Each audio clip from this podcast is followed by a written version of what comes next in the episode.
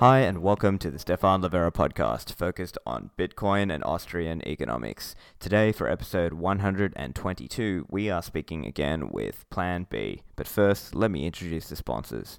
So, firstly, Kraken, one of the world's longest standing, highly regarded Bitcoin exchanges. They bring a high quality platform with high trading volume, low fees, and no minimum or hidden fees.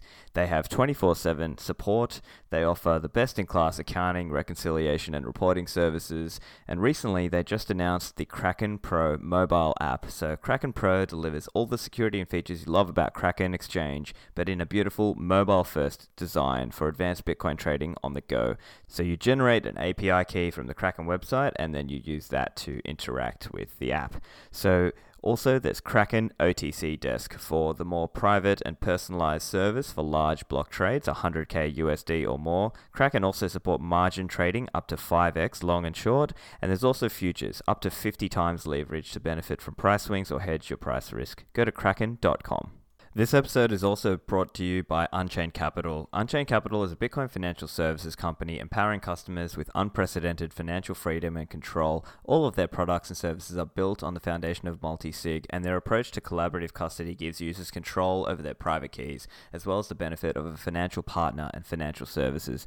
So, Unchained have two or three vaults. They're a great option for those thinking about how to best secure their Bitcoin for the long term. And if you ever need to access liquidity but without selling your Bitcoin, Unchained's collateralized loans offer a unique option. All the Bitcoin is stored on chain in dedicated multi sig addresses. It's never rehypothecated, and you can share in the security of your Bitcoin by holding one of three keys. I'm really impressed with Unchained. They're offering excellent services and releasing valuable content and open source tools. So learn more and sign up at unchained capital.com.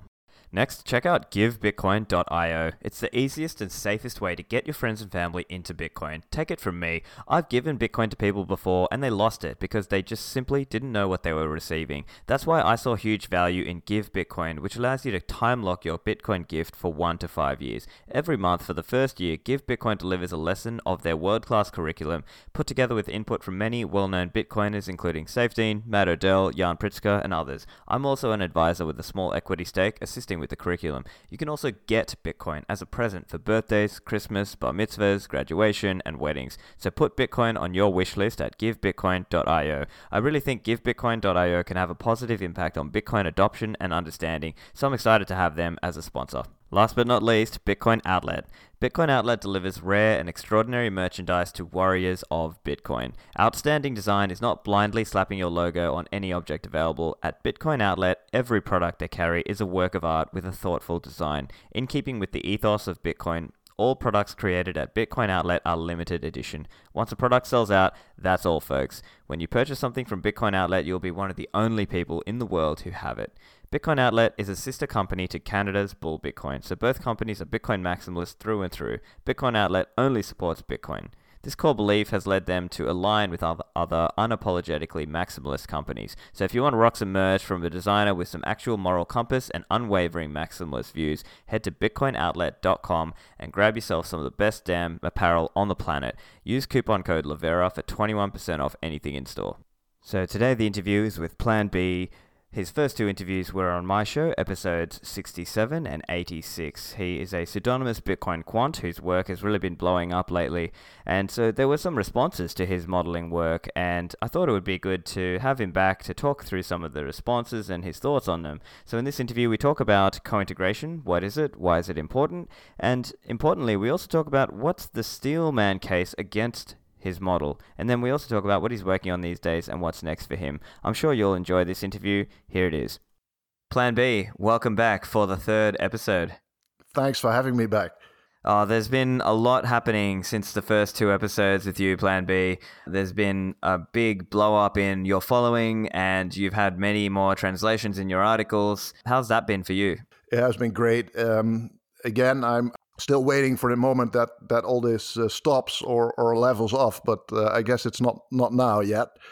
Um, so in, indeed uh, lots more people uh, read the articles. I think the uh, translations help enormously with that. Uh, for example the chinese translation was was fun because I never knew that people in China cannot read Medium articles because it's it's fenced off by the firewall. So everything has to be on WeChat. But since that article is on WeChat, I, th- I guess it opened uh, the article and the content to uh, to lots more people. Same with uh, India. I, I, never knew there were six uh, languages in India, and um, well, there's only one translation uh, translated in.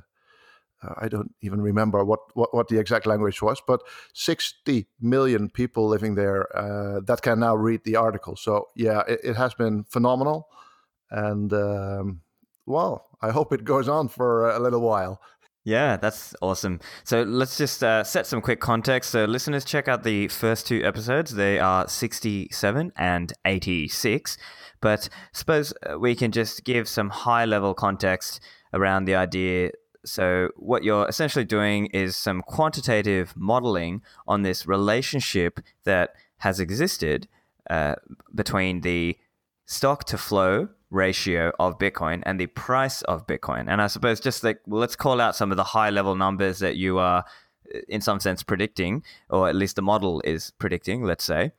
So uh, there are a couple of different numbers, and I believe you've got the 2020 halving, so approximately May 2020. Now, doesn't mean it'll hit exactly that number then, but roughly. Uh, you've got 55,000 for then.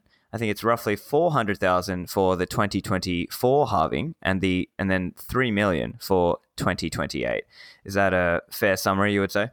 Yeah, that that's correct, and uh, th- that's the numbers that were in the original article that I wrote in March uh, this year.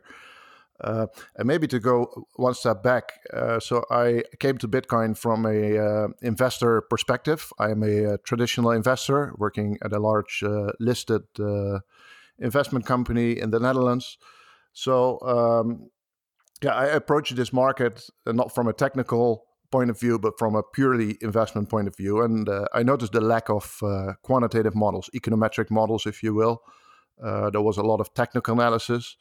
Uh, but yeah, the model that I made is actually quite simple, um, trying to capture the price with a measure of scarcity.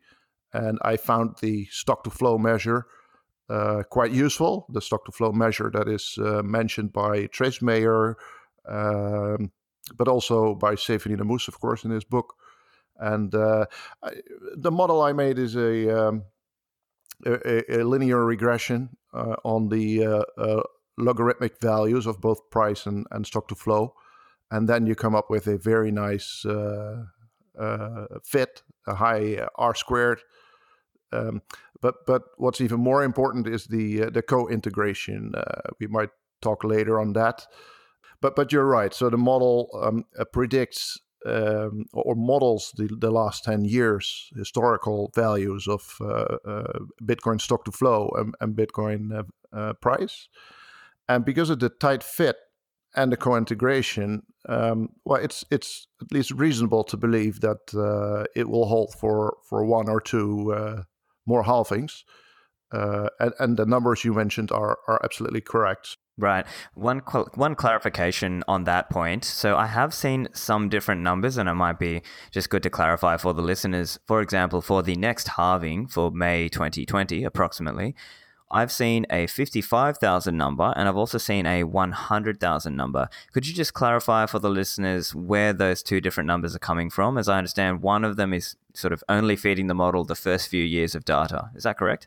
Yeah, that's correct. And that's, there's some confusion about it. So I'm glad to explain it. Um, so the 55,000 number for next halving in May 2020, that was the number from the original model in the original March uh, 2019 article. Um, and and that number was was uh, quite high um, in in my uh, opinion. I thought, well, we're now at uh, the time of the writing, it was uh, three or four thousand dollars, so 50, 55,000 seemed like a well a very high number, and I didn't want people to get over op- optimistic about it. So um, I rounded the parameters a little bit.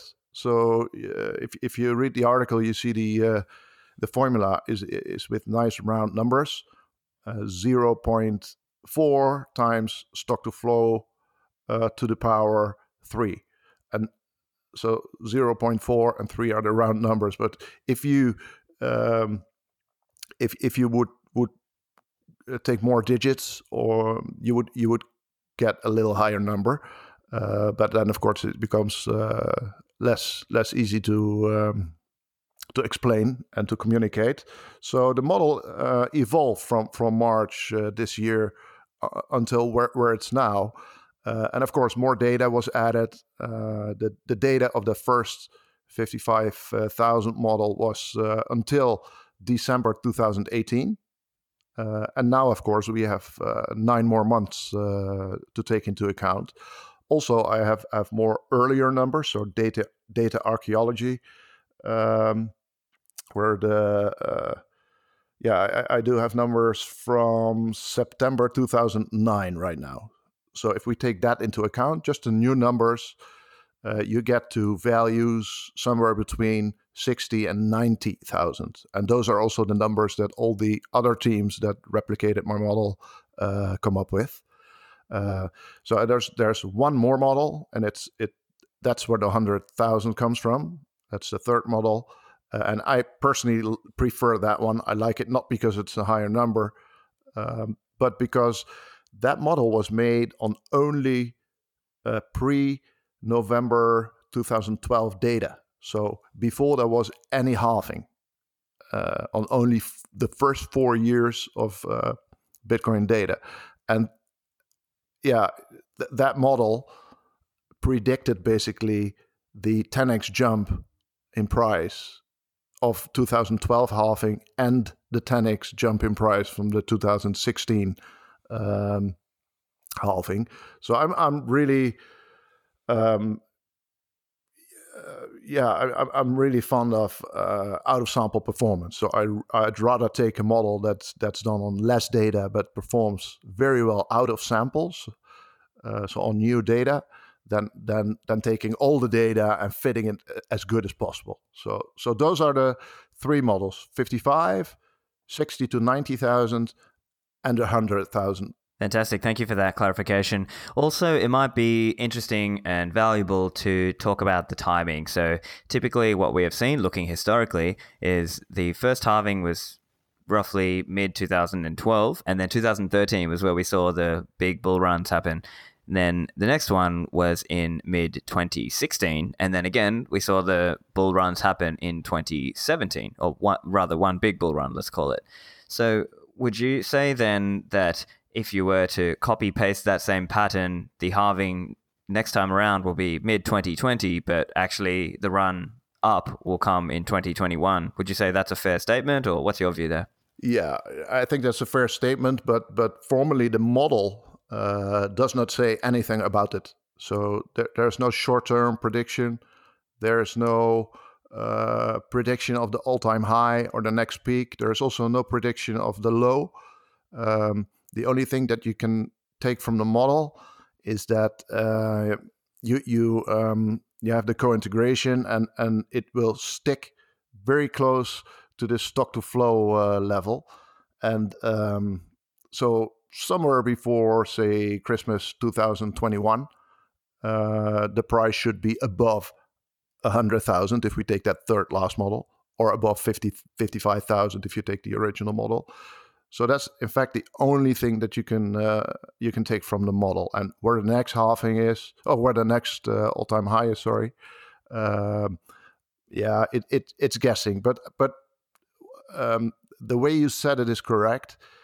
Um, normally, or at least last two halvings, the market didn't react immediately on a halving, but it, it lagged a little bit. You can you could even model that lag, but uh, but I, I wanted to keep the model simple so uh, yeah, that's. Uh, Fantastic. So let's jump into a little bit around some of the responses to your model, and then one of those is around co-integration as well. So, as I understand, uh, there's a gentleman named uh, Fraudster, and I think his name is Nick. He wrote an article uh, attempting to basically saying something like falsifying the stock to flow model.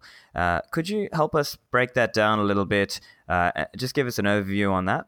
Yeah, that yeah, he's by the way, he's an Australian uh, guy. Oh, really? I should uh, I should talk to him. Yeah, yeah, yeah. He'd like that. Um, so Nick Frauda, indeed, uh, he um, he he did a, a, very important study uh, on the on the model, and he and, and he's he's an interesting guy because he, he's saying uh, he's very strict in in learning and and and academic approach. So he's he's saying like the only way you can learn is by falsifying things. You cannot verify things. You can you can only falsify things. So it's true until you falsify it, and that's why he called his his uh, research falsifying the stock to flow model because that was his intention um, and his aim. So he uh, went after it and uh, basically did the same exercise I, I did. Uh, came with the same conclusions, um, but then also raised the question, the same question I did, like, okay, uh, you can have a, a, very high R squared, especially in a uh, uh, logarithmic domain, but it could be spurious it could be a false regression. It could be a, a correlation, not causation, uh, a, a, meaningless uh, correlation that we, we measure. Uh, so he, took he took one step more, and that's crucially important. Um, he checked for co-integration, and co-integration is um, that two uh, variables, stock to flow and price in this case, stick together. So the difference, but so he's he's actually checking and testing and modeling the difference between the two. And if that difference stays stationary, um, that's a statistical term, but if, if it stays around zero and doesn't wander off too far, um, all is good. And the two uh, series are co integrated, uh, which is very rare. So uh, um, basically, if, if you find that two series are co integrated, like he did, uh, that means that the uh, relationship that you find, the, the, high correlation that you find, um, are not spurious. So uh, that, that's why he concluded that he could not falsify the stock to flow model. so in, in, in, that way, the title is a, a, little bit misleading, but it was a, a very important uh, moment also for me um, in, in, in the development of this model. Great. Let's break that down a little bit. So, from uh, fraudster Nick's article, he mentioned a few different, if you will, assumptions that must be true before you can uh, do this technique. He mentions the use of log scale. And so he's commenting that, and as you mentioned, it's log of stock to flow ratio and the log of BTC price. Can you articulate why that is? Yeah, it, you, you need a, a linear relationship if you do a, a linear regression fit. So obviously, if you look at the stock to flow, uh, but also price is even more more important. If you look at the price of Bitcoin on a, a, a normal linear scale, it it's it's it goes exponentially up, and and um, you don't see any details uh, before 2017 if you plot it that way. Uh, so to get more detail and to yeah to get more meaning, you, you have to transform the data to uh, massage it into a, a, a, linear line. So that's that's a massage uh, might sound as as manipulate, but it's just a transformation. So you transform the data. You try to see if if a log- logarithmic regression is uh, is useful, or or an exponential function is more useful, or if it can be transformed in a linear shape. And and if you do that uh, with stock to flow and uh, the price, then you get this beautiful uh, linear uh, uh, shape that you can fit with a, linear regression. Uh, so basically, what that means is that the that that the regression that you fit on those data can be transformed in a power law. Um, so that's the function I use. So that's the 0.4 times stock to flow to the power 3. That's a, a power law. And um, that basically, um, and, and that has also to do with the logarithmic scale, that models change. So not, not so much the, the level, but the change of stock to flow and the change uh, of price. They are proportional. Uh, so for example, if the stock to flow goes 2x, the price goes 10x. And that that's that's what the the function says, the power law function. And that is true on a very small scale, So if it goes uh, uh, 3x or, or 0.3x, it, it doesn't matter. This power law stays the same. And that's the, the power of, of, uh, of this logarithmic uh, transformation. Excellent, thank you for that. And there were some other terms that you, that were used in order to, you know, as, as, as he says, falsify the stock to flow model. He mentions the terms uh, normality in error. Can you articulate what that is? Yeah, the uh, uh, the errors that those are the uh, uh, the difference between the predicted values and the actual values, and and the study of the analysis of how those errors look is very important because there's all sorts of assumptions that are made about it. So uh, they cannot be um, autocorrelated, for example, and um, yeah, they should be normal. So if you have the ideal model, what's left, so what's not explained by the model, should be white noise, as we call it. Uh, so that's that's normally distributed random noise. Uh, all the other factors out there impacting the price, but um, on average um, leveling out to zero. And, and and if you find uh, uh, normal errors, normally distributed errors around zero, then you know you have a good model. That's, uh, that's great. And now, one way I've heard this explained uh, around, I guess, speaking to the broader idea of co-integration, is that it's it's like a rubber band effect. That as one moves further away from the other, so in this case, Bitcoin price moving further away from the model, then it sort of rubber bands back to the model. Is that one way to think of this? Yeah, and um, and Nick has this nice uh, classic uh, story about the the drunk and his dog, and uh, and uh, you know the, the, drunk going out with his dog on a leash. Uh, the drunk uh, wanders in a, a, sort of random fashion, and the dog has to go with him because he's on a leash. But sometimes he will be on the right, uh, sometimes he will be on the left, but he cannot go further than the leash uh, and come closer. So you don't know where the dog and the drunk are going, but you do know that they stay together. that that is yeah, it's, it's, a classical example, uh, and but it exactly states what what co-integration is, and that is very useful from a well multiple perspectives, but but investment being one and uh, and in this case, it's it's it's even uh, more interesting because we know, of course, that the stock to flow isn't wandering like a drunk. it, it's it's uh, it's predetermined. So for predict prediction purposes, this is almost too good to be true. Yeah. Right, yeah, and he he mentions at the end of the article, he's saying, in short, Bitcoin is the drunk and stock to flow is the road home.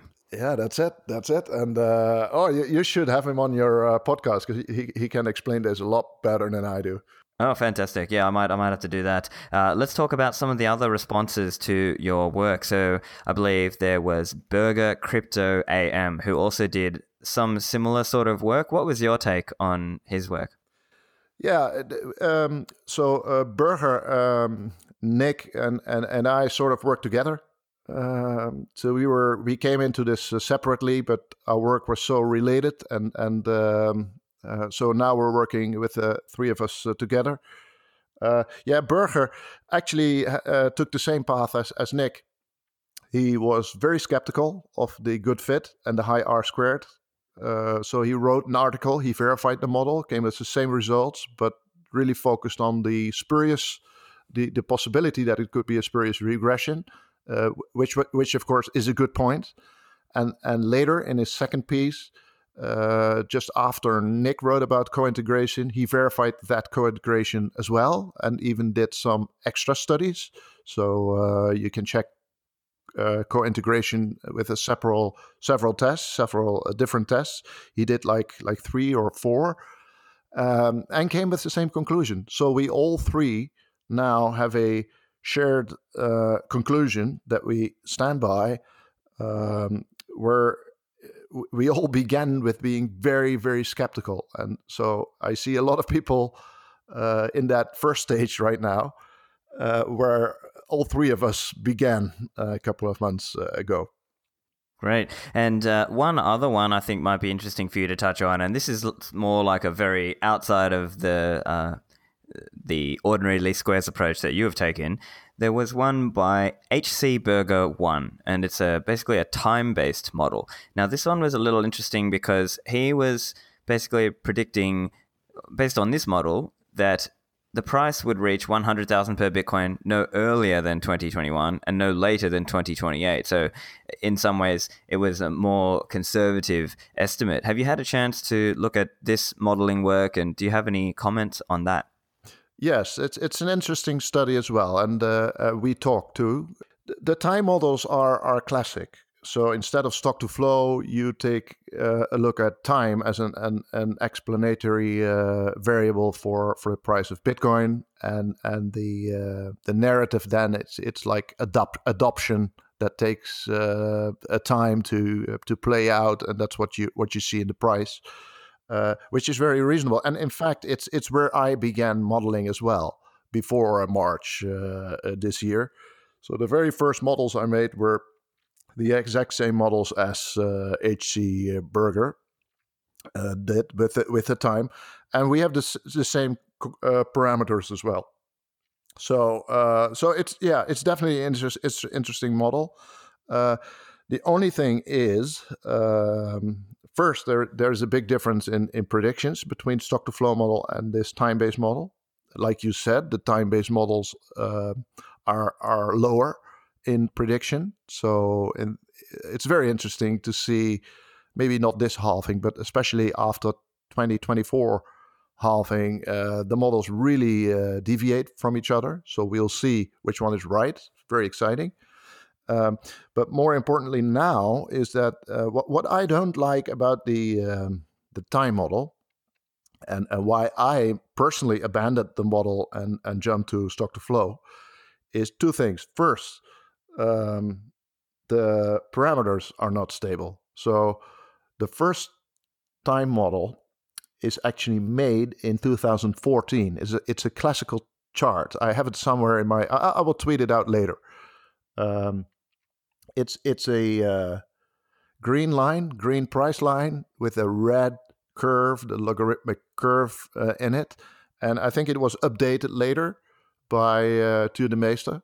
So uh, ah, yes, this is a well-known one. Tuur shared it, I think. Yeah, yeah, you you shared it as well, uh, I think. And um, and and what you see there is the prediction that was made in 2014, and it was much higher than the actual price that we see right now. So the the the red prediction line is way above the green real price uh, in the updated chart by uh, by Tuur. Uh, so, and then if you look at the model that was fitted on all the data, so including the the data from 2014 till today, uh, that H HE Burger is using, then you see a much lower uh, model. So, so the model came down significantly, and of course now it really fits well. But uh, my prediction would be that it will have to be uh, um, updated again uh, after 2024 halving, and so the stability of the parameters is a key thing for me because I don't want to update the model uh, every year because I'd like to to use it for prediction and investing. Um, and and like I said, the, the model that I prefer, the, the third incarnation of the stock to flow model, if you will, uh, is made only on 2012 data before there was any halving, and it's still working today. So without any change on parameters. So, so that's for me is a crucial thing. Yeah, that is a really fascinating thing, and it speaks to whether there is some kind of again, it's not praxeology, it's not economic law, but potentially in a, uh, in an Austrian term, you might say something like thymology, which relates more to like human psychology in response to uh, markets let's say uh, that or psychological aspects that lead to human action. And as you as you were saying this is before the, even there was a halving. Now i think it would be good to talk about one critique that i have seen where some people are leaving uh, are laying a critique against the stock to flow model idea by saying well look the stock to flow model it explains the price only by reference to supply and not by demand. What's your thought on that yeah, I, I, I get that critique a lot, and I understand it because if you if you have an economic background, you are taught by with uh, with the theory that that prices are uh, are made on markets by buyers and sellers, and there has to be supply and demand, and where they meet, that's that's where the price is.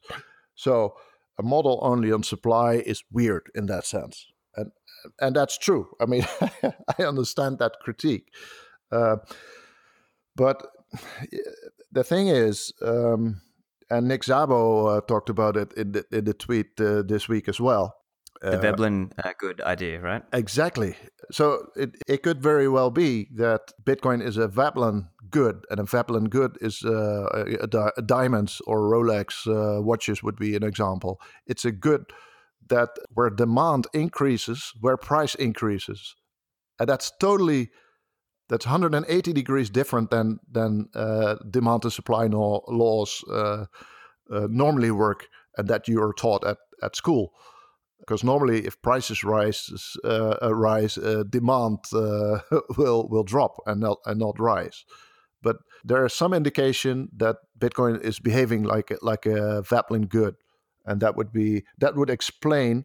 So so in in in that way, the demand is directly caused by the uh, supply or the stock to flow, if you will. But but even even more important than that, so that might be the case. But even more important than that and it's a general point. Demand is not in the model, but lots of other factors are also not in the model that are important for the price. So, for example, if we look at the past 10 years, when China did this banning, oh, China bans this, China bans that. Uh, yeah, it has an effect on price. Price goes down. China bans are not in my model. So when the government, the SEC or the, the CFTC or whatever cracks down on, on Bitcoin or, or puts a FUD article uh, in the media, it has an effect on price. Is it in my model? No, it's not in my model. So there's like tens tens of variables that are really important that are but that are not in my model. And still that means that doesn't mean the model is wrong or the model is is is not useful because it's just a model. It's it's a model and it's and it's really a simple model. And i don't know who who the quote is from but uh, the saying is all models are wrong but some are useful. And uh, yeah and i think that's that's true. I mean um, if we look at at the power law and that's that's why i think it's it's interesting to have a non-spurious uh, power law here um, there's bitcoin obviously is a complex system very nonlinear very dynamic uh, with uh, at least seven network effects. Uh, miners, investors, merchants, developers, all and, and, and regulators and countries, everything uh, has an impact on price. So to model that would be impossible. And um, in complex systems, what you see uh, is sometimes there is an underlying structure that is very simple. So there is a complex reality but a simple underlying structure, and that is uh, what a power law can can grasp. So in a way, I think the stock to flow. I don't know how exactly, of course, but in a way, that's what I measure. The stock to flow captures all this underlying complexity and and including demand for, for whatever reason. Right. And maybe another way to frame that might be something like there are many factors, but it's just that stock to flow happens to be the dominant one right now. And that is not to say that it will always be the dominant one, as you mentioned. Maybe the model breaks down after 2028. Yeah, exactly. Yeah, and and and there's one more thing: um, the demand. Because if something has a high stock to flow ratio, that's there's not much things that have a high stock to flow ratio. Gold has it, uh, Bitcoin has it, diamonds have it.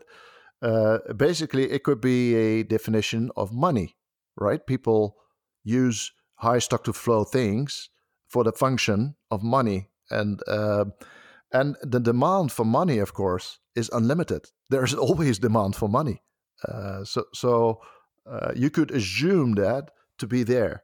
It, it's a very very rough uh, assumption, but you could assume in a money model, which my model is, uh, that that uh, demand is there, or at least that it's captured through the stock to flow. Another point that I think I've seen you make is this idea that, uh, and it's I guess harkening back to Nick Szabo with uh, unforgeable costliness. But as you were mentioning, you were saying it's all about energy, and ultimately, it's how much energy does it cost you to make Bitcoin versus any substitutes, right? So even in the case of gold and platinum and palladium and so on, there are some elements of substitutability amongst those other metals, but fundamentally it's about how much energy does it cost you to make them. Yes, and there, are some other critics uh, that also go in this direction. I think it's Stephen Haber, or, or um, I forgot his name, but uh, so he's also very much into uh, pricing Bitcoin in watts, and and it's a very interesting concept,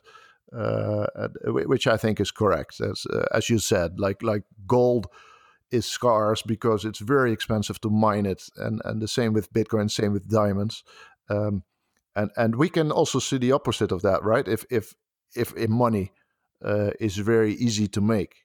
Um, like our current fiat money, uh, then then then it goes wrong. And and we saw that in uh, in Zimbabwe very clearly, and, and more recently in Venezuela. You can just print the uh, the money as a government and spend it, but in the end, that will not that will not last long, and, and it will not end well. Um, and and of course, this is well, actually, the reason why I came to Bitcoin, the whole quantitative easing uh, experiment that is done by central banks today, um, nobody knows how that will end. And some fear it will not end well. Uh, me being uh, one of those people, of course. of course, uh, I think so. Uh, one other big critique that might be good to address at this point is the why is it not priced in idea. Now, one suggestion could be that most or everyone who knows about it is already invested as much as they reasonably can. But what's your view there? Yeah, if I were to give a Steelman argument against the model, and I'm constantly looking for good arguments against the model because that's how I learn and that's how I know I'm investing the correct way. If I were to give a Steelman argument, it would be this argument.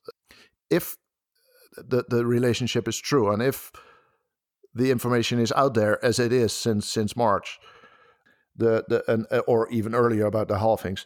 The halvings should be priced in in a reasonably efficient market. So this would be my ultimate argument against the model, and it's it's the one thing I do not understand why it is not priced into.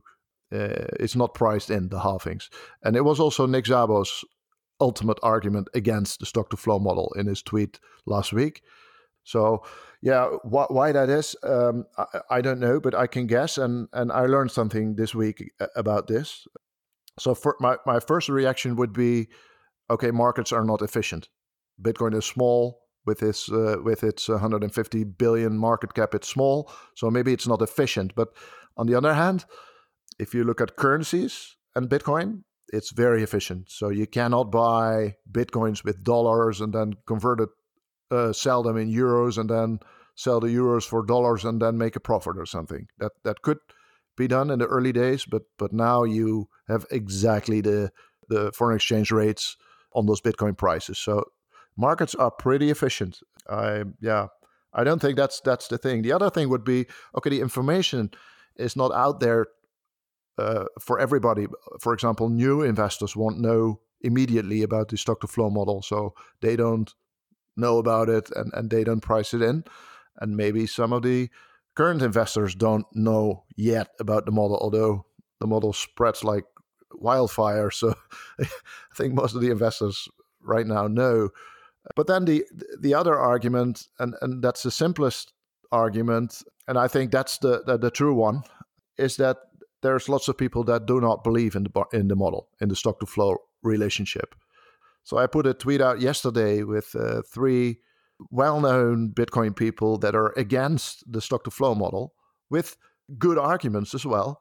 I, don't think they hold, but it, it, uh, there are good arguments that you can that you can follow and, and believe, and and then you would you would be against the stock to flow model and not invest uh, in, in, into a uh, stock to flow price uh, relationship and in that view, the halvings would be less important than what I think they will be. So I guess it's it's just a normal market situation where there's not much people that really believe in the model, which is very interesting and a nice investment opportunity. Yeah, that's uh, well for everyone who is a believer. I guess that's uh, that's their opportunity. Let's turn now. Uh, one interesting topic that you were discussing was also this concept of downward difficulty adjustments, or stated in other words, Bitcoin bull markets seem to start at difficulty bottoms. So, what's your take there? Yeah. Uh, so, what I learned from from my uh, uh, career in in investing um, and and so uh, I, am a traditional investor. We do mortgages and bonds, and and those are billions of dollars. Uh, so so big deals. What I learned there that it's it's very interesting to look at what the what the big buyers and sellers are doing. Uh, so the people that move billions of dollars have very uh, good research, have very smart teams, great access to low prices. They have they have it all, and they ha- they are at the top of the spear, if you will. So looking at what they are doing might give you an edge just by following uh, them, and and the same is true with Bitcoin, um, in my opinion.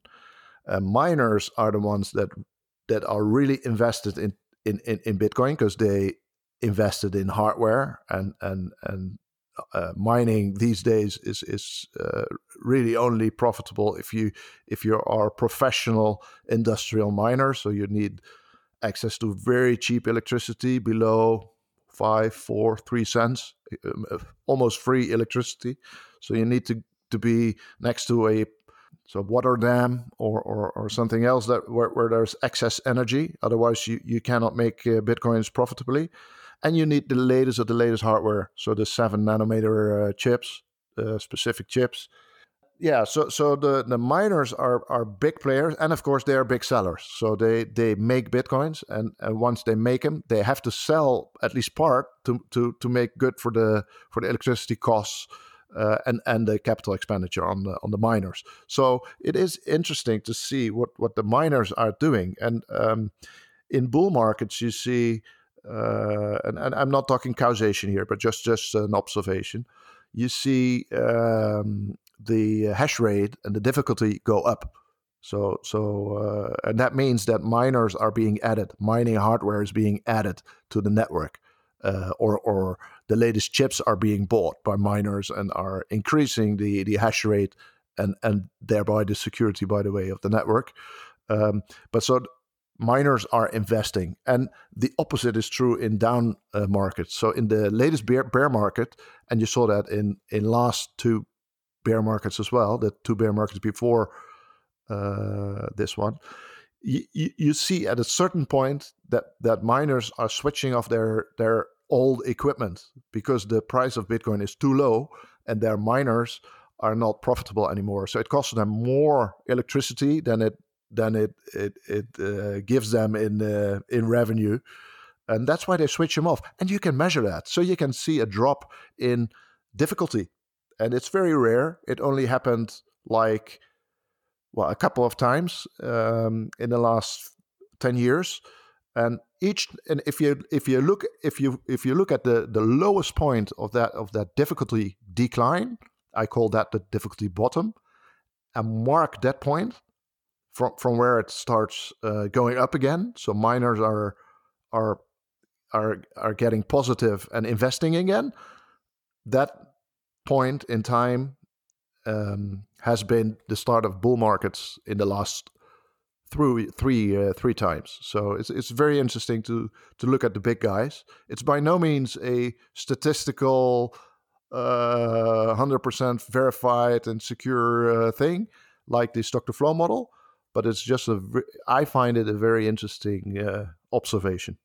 Excellent. And just for the listeners, the prior difficulty downward adjustments, as you point out, they were late 2011, early to mid, well, early 2015, and most recently, December 2018. So, just for context for the listeners there.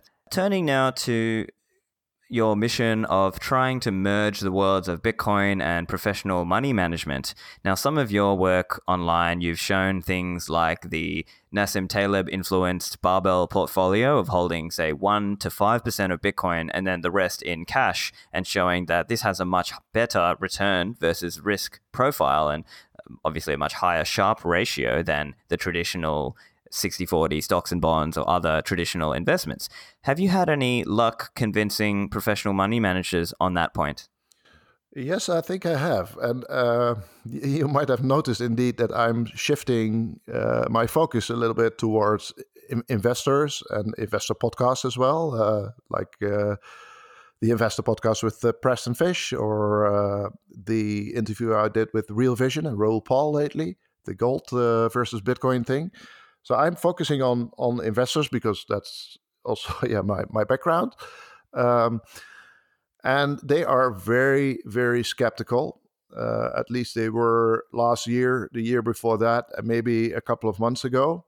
But something is starting to change. And um, you see the very forward looking guys the hedge funds and the let's say the the group that that Raoul Pal with Real Vision is is is uh, targeting that group is is getting it uh, if if you listen to Raoul, he's also saying that most of the people, almost all the people that he knows, the CEOs of these, the CIOs of these hedge funds, uh, are already invested in Bitcoin personally.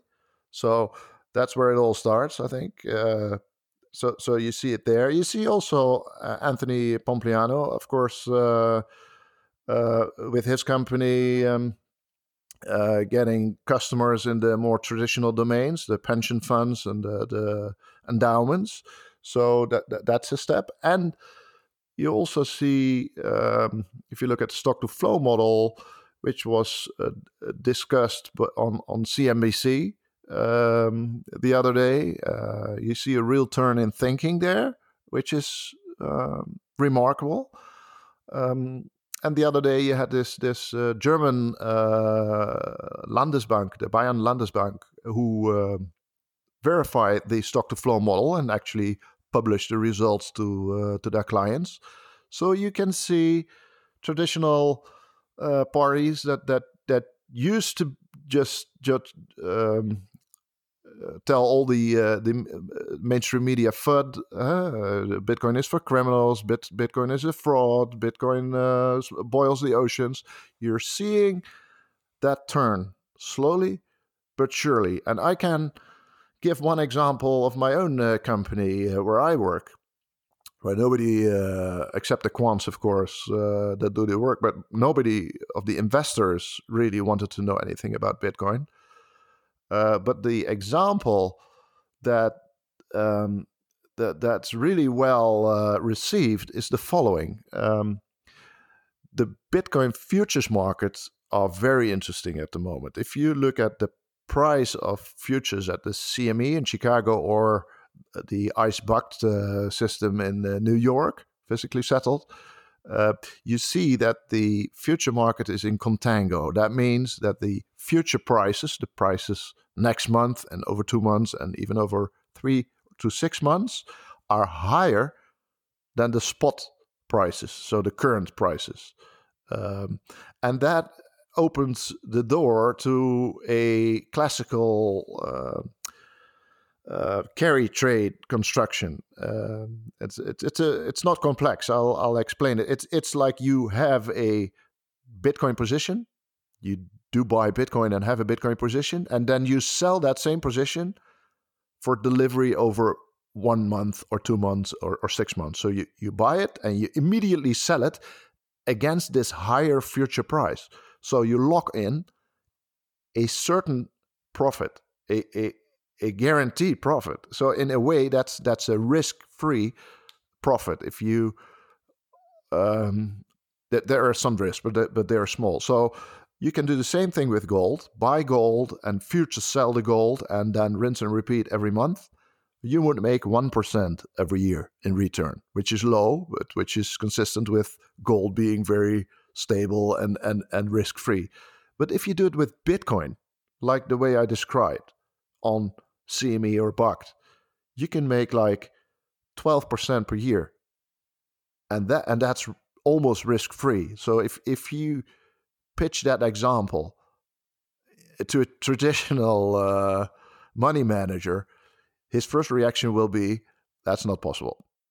And then you, when you show him the quotes, the actual quotes, he'll be like, okay, I have to know more about this. and, and, that's the example I use nowadays for people uh, with a traditional uh, investing mindset. And that really gets them thinking and into Bitcoin. Actually, I know three guys who uh, personally bought Bitcoin after this this example, who are uh, professional money managers. so uh, the proliferation of the carry trade idea, and I think uh, we touched on this in some of our earlier episodes as well. One uh, question I've got around that is the contango, as you mentioned, the future price being higher than the spot price. Part of that may just be driven by people having this future expectation of a rise in Bitcoin's price, so they're buying it. And is that part of what's driving that overall contango scenario? Yes. Uh, yeah, there's two components. There's the actual uh, cost component. So with gold, for example, you see the same thing. If you have physical gold, uh, then you have to store it and you have to insure it. And that costs money. So uh, that's why the future price of gold uh, should be a little bit higher. Uh, you know, buyers of, of gold in the future will like the idea of not having to pay for storage and, and insurance uh, uh, next month or two. So, so that real cost of storage and insurance explains part of it. The other part is speculation of what, like you say. So, if there's lots of people that expect the price of Bitcoin to go to, well, let's say fifty-five thousand, uh, then uh, they can they can uh, they can uh, take on leverage uh, uh, uh, multiply their their investing results by by buying futures, and and they will play the futures game. So so yeah, in in a way, and and that of course if they buy uh, futures uh, th- that drives up the price uh, of the of the futures and also creates contango. Um, so in a way, it's it's the carry trade that I just described describes uh, uh, is is funded by the people that are very very optimistic by uh, and and are willing to care to carry that risk of Bitcoin. In, in a way, it's it's it's it's like the prelude to a option market, which I think Bakkt is also uh, introducing, which is very logical. So so the the people that think about fifty five thousand Bitcoin in in one or two years, like me, uh, if, if they're pro- professional money managers, they think of it, of it, like an option. They think they have a certain uh, probability that that 55,000 scenario is happening. That probability might be low, might be like 10% or 20%. And the other scenario being it goes to zero, 80%. Uh, so that's sort of an option structure, but still they would they would buy that that future, and and someone else is not not willing to take that even that that 10 or 20 percent uh, chance of a 55 uh, percent uh, 55k uh, scenario. So they rather have the cash and carry where they make a certain let's say 10% per year. And it's yeah it's it's a great way of futures markets bringing together speculators and more risk averse uh, investors excellent uh, Plan B, do you have any other related projects or other things that you're working on at the moment? Yeah, there, there is uh, there's lots of projects and and um, there's some I can mention uh, maybe. So so in the summer I was I was busy with all the translations of the article, which is which is great, and uh, there's 24 now. But right now. Uh, lots of people are replicating the models and, and building uh, real-time versions of models in um, on websites. Uh, there, there's Digitalik, a Swiss guy who made a very nice website, and I'm, we're sort of working together. And I'm thinking of not making uh, my own charts anymore. I'm just using his charts because they are uh, evolved in even better charts than I have than I can make, and they're real time. So so that's very nice. You might also have have seen the art thing that I uh, I'm involved in. We um, the charts that I make inspire me, but also some of my followers. So they want high resolution prints and stuff. So I, yeah, and, and that's that's that's great. I I have that same desire, and um, so so I decided to take it one step further and and uh, commission an artist that that is, by the way, one of my followers, and approached me uh, on Twitter. So we met face to face, and and she is now making an artwork of, of, of one of the charts. And and I think that's that's important because Bitcoin is more than just numbers and, and investments. It's it's a it's a movement, um, and and it's very important that it's not only programmers and investors uh, are involved, but also uh, the art world. So so science has to meet art, and, and yeah, it's, it's, something I'm really really excited about. Uh, the other thing uh, you might have seen uh, uh, that is pure science is chain analysis. So we talked about miner uh, capitulation and difficulty drops and that that kind of stuff. You can extract a lot more data from the from the blockchain than only difficulty or stock to flow ratio.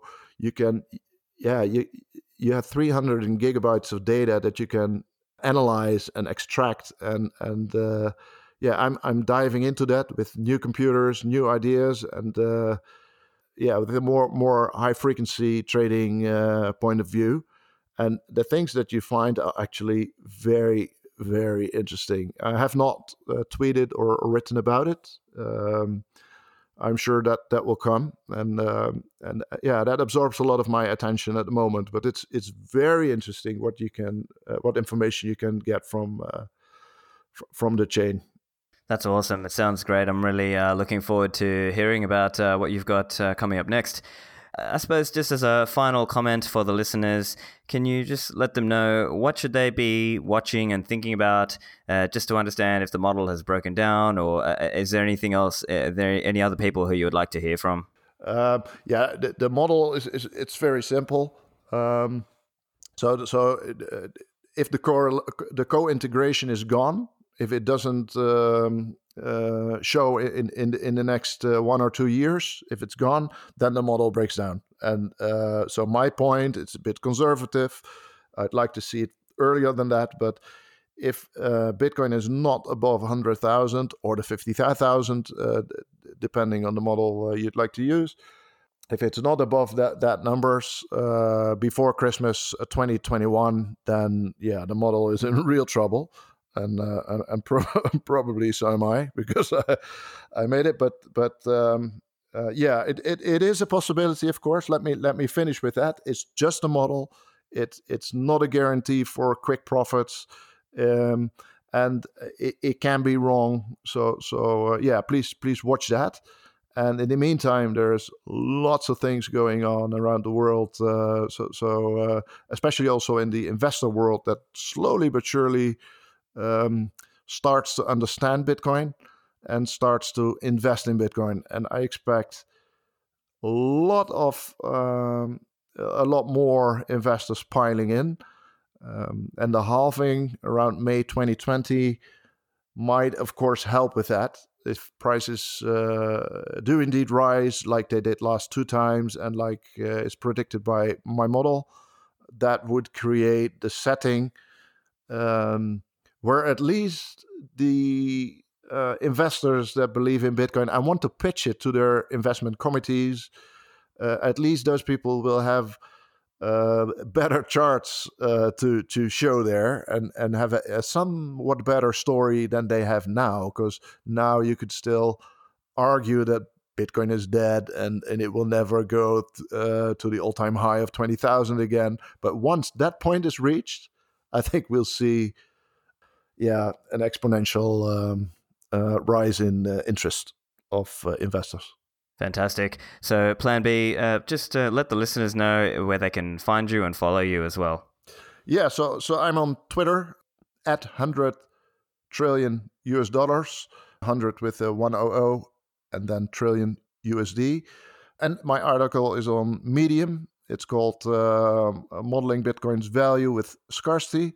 Uh, but most of the time, you can find me on Twitter, and all the DMs are open. So uh, please, uh, please reach out. I uh, I like it, and I still can manage to answer at least all the DMs. So yeah.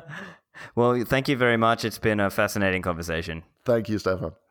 If you want the show notes or the transcript, go to stefanlivera.com. There's also a link to subscribe to the show there. If you want to support the show, share it with your family and friends or in your chat groups, and email me if you've got any feedback or if you want to sponsor the show, stefanlivera at pm.me. Thanks for listening, and I will see you in the Citadels.